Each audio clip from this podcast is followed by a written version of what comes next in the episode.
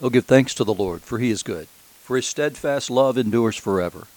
Who can utter the mighty deeds of the Lord, or declare all his praise?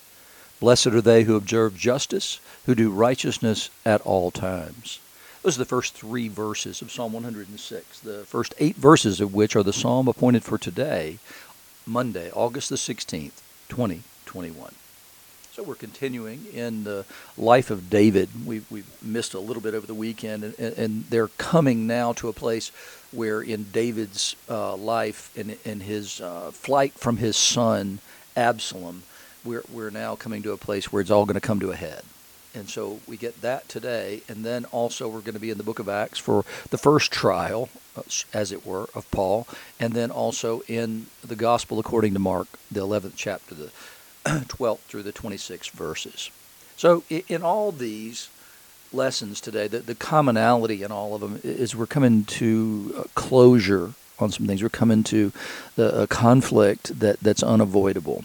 And so, the we, we, we're seeing how to end well, how to do things well at the end, because there's so many people, you know, blow their witness at the end uh, somehow or another. I've seen it happen too many times. Seen people who didn't finish well in their ministry or, or their lives, and so it, it's imperative and important for the world that we finish well. And so with David, he comes to a place called Mahanaim, and there um, he waits and encamps there in the city of Mahanaim.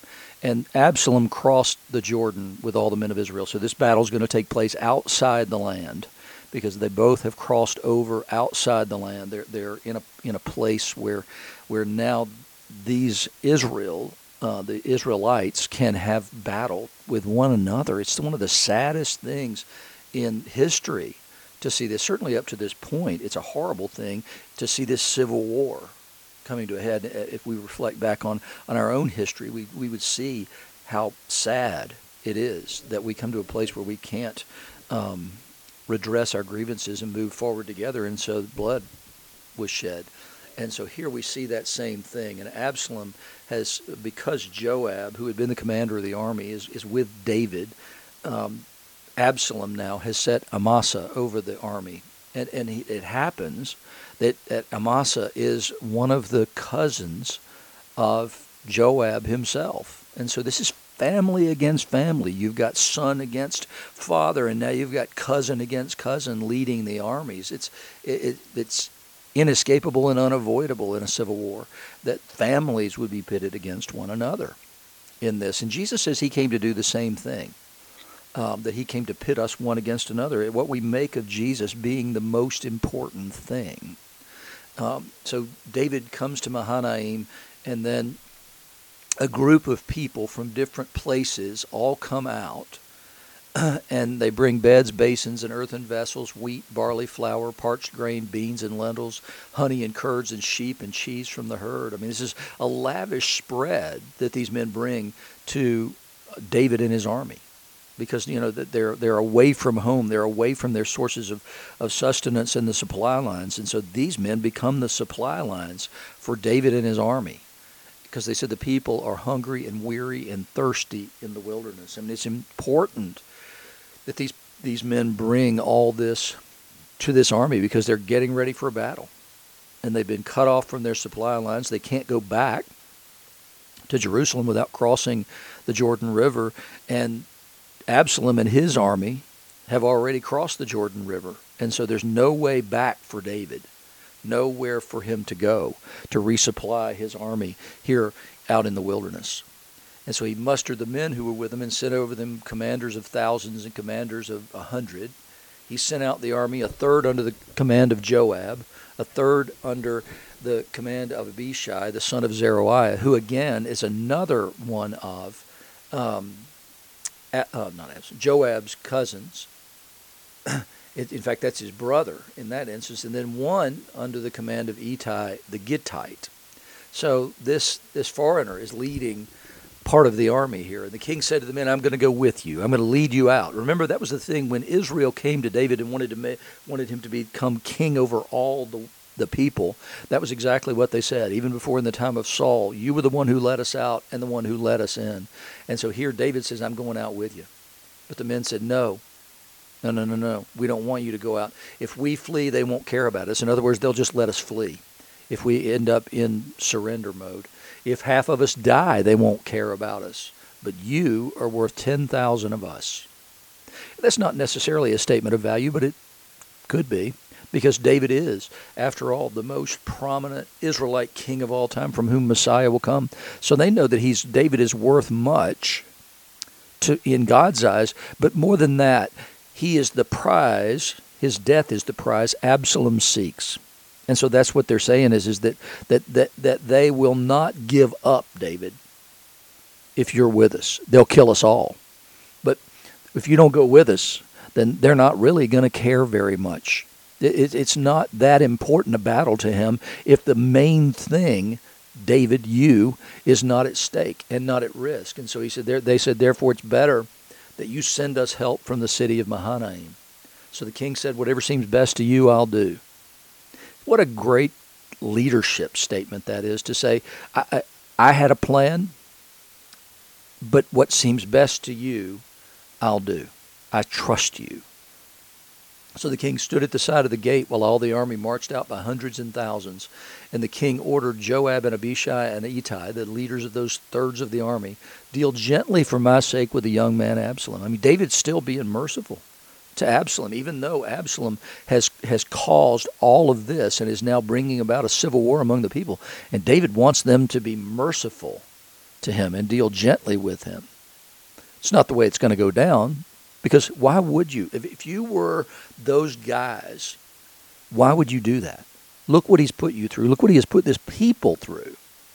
And so David asking to deal gently with him, it, seems out of line. But it's David's way of dealing with his sons, right? I mean, he just wouldn't discipline them.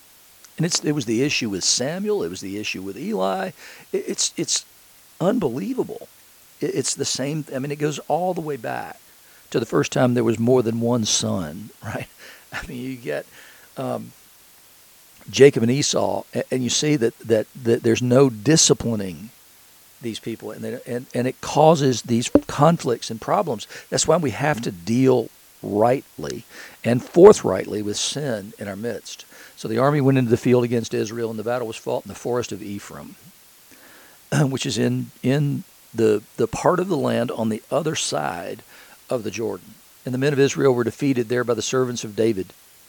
And the loss there was great on that day 20,000 men. The battle spread over the face of the country, and the forest devoured more people that day than the sword. So David, that in order to get the kingdom back, has 22,000 men died that day because of Absalom. it's it's unconscionable that that they would have gone through all this and 22,000 lives would have been lost. And again, this is part of the the punishment for David's sin. It's part of the consequences for David's sin.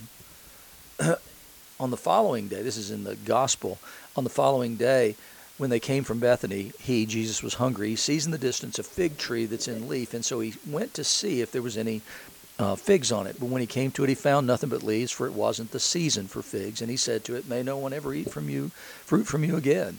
And the disciples heard it. And then they went into Jerusalem. And when they go into Jerusalem, they go directly to the temple. And Jesus begins to drive out those who sold and those who bought in the temple. These are the people who are buying merchandise of one sort or another, but, but mostly including sacrificial animals. And I've mentioned this to you before. The best way to ensure that your sacrifice would be acceptable to the priest, if you're coming from somewhere else, would be to buy it right there in the temple because they were sort of pre approved. So you knew if you bought that one, it wouldn't be rejected.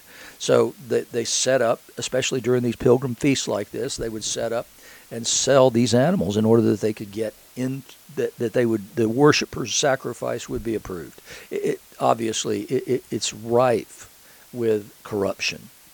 Then he overturned the tables of the money changers. The people had to come in; they had to pay the temple tax. That was in a different currency, and so these are these are exchangers, they're money exchangers, in this place. So they're they're making a profit on these people from the country who don't have this money, and now they've got to come in and pay the temple tax with money that they don't possess. So they've got to pay an exchange rate and a fee to do that. So the, the, they're preying on the pilgrims.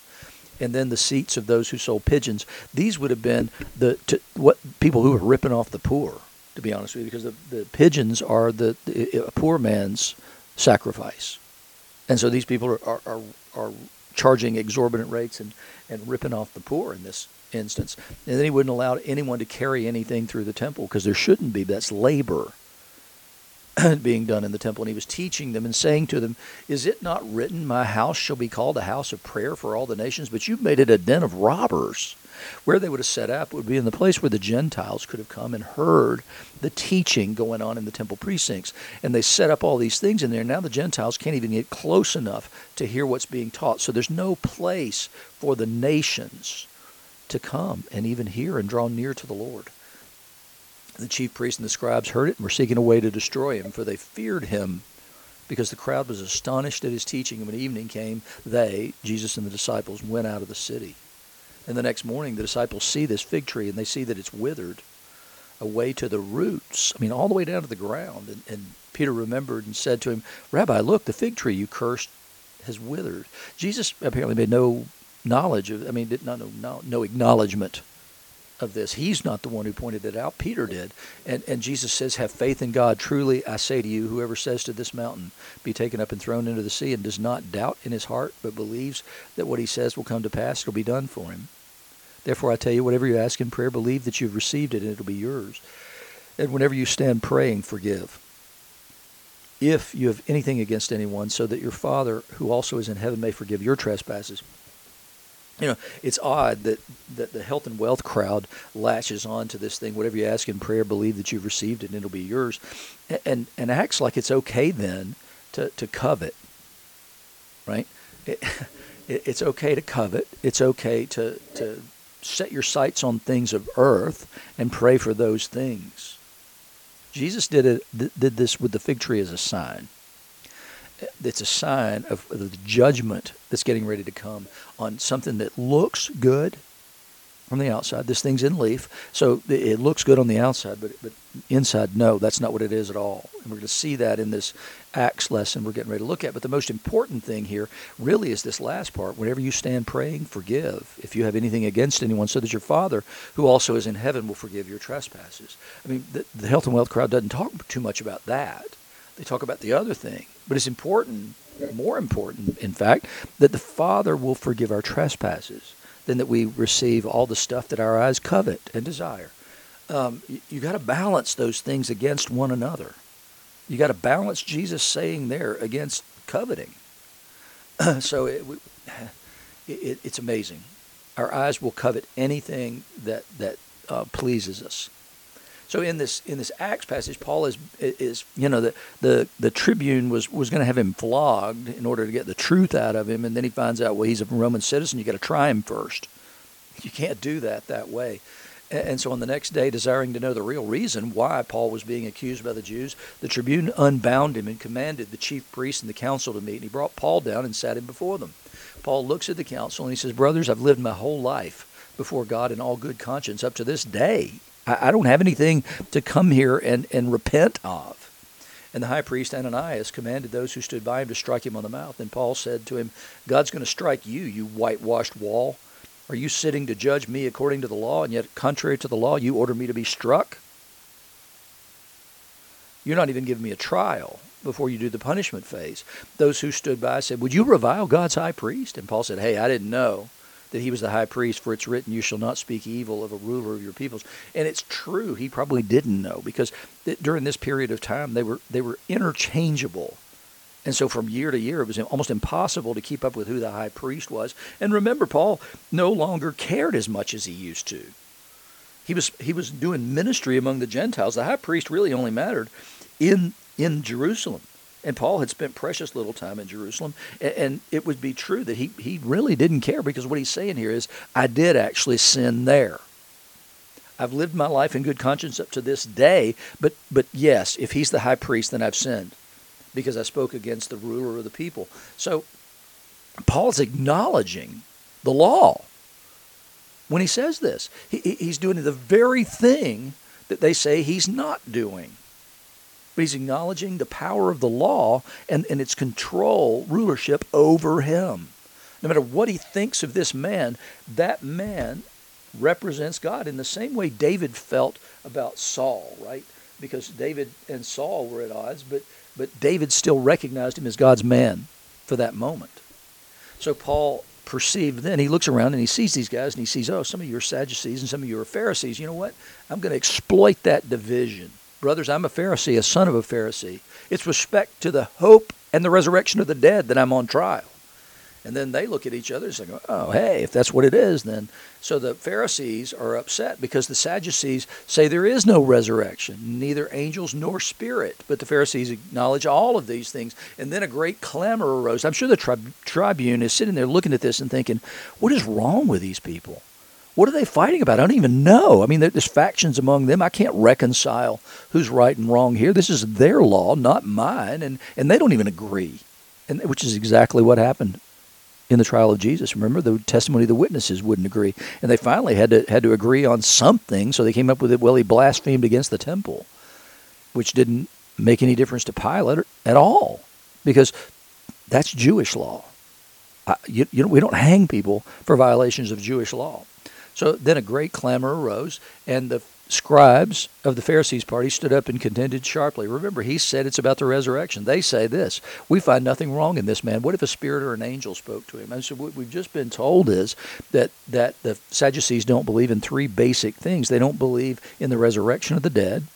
They don't believe in angels and they don't believe in spirits. And so Paul said, okay, this is about resurrection. That's what this is about. But now they've said, we don't know. Did he get his information that he's been spreading here? Did he get that from a spirit or an angel? So they attacked every single thing here about the Sadducees' well belief system or lack thereof. And so then the dissension becomes violent. And the tribune's looking and say, he's afraid Paul's going to be torn to pieces by them. So he commanded the soldiers to go down and take him away from him um, um by force and bring him to the barracks. And the following night, the Lord stood by him and said, Take courage. For as you've testified to the facts about me in Jerusalem, you must also testify in Rome. Now, I wonder if Paul understood that, right? Did he understand that that meant he was going to be bound in chains and taken to Rome, or did he believe that he was going to Rome and God was going to use him greatly there? Well, he did, but in chains and in imprisonments. And so it, it's we've got to to be able to, to look at these things and, and and say, okay, what's going on around here? But but this this idea of finishing well comes down to persevering. It comes down to we, we believe, we who are reformed, believe in the perseverance of the saints, that if you are saved, you will continue and persevere unto salvation. But how much better is it when we, we persevere in our own lives, when we, when we commit ourselves to persevering to the end, when we determine that, that we are going to work and we're going to serve until the very end, and that it's all about Him and not about us as long as we set our sights on him and we follow his example. We follow the examples of Stephen. We follow the examples of Paul. We follow the examples of so many who have gone before us and persevered through persecutions to the end. That's the witness of the church. Is it that I will stake my life on this truth, and this truth will guide my life, and none other.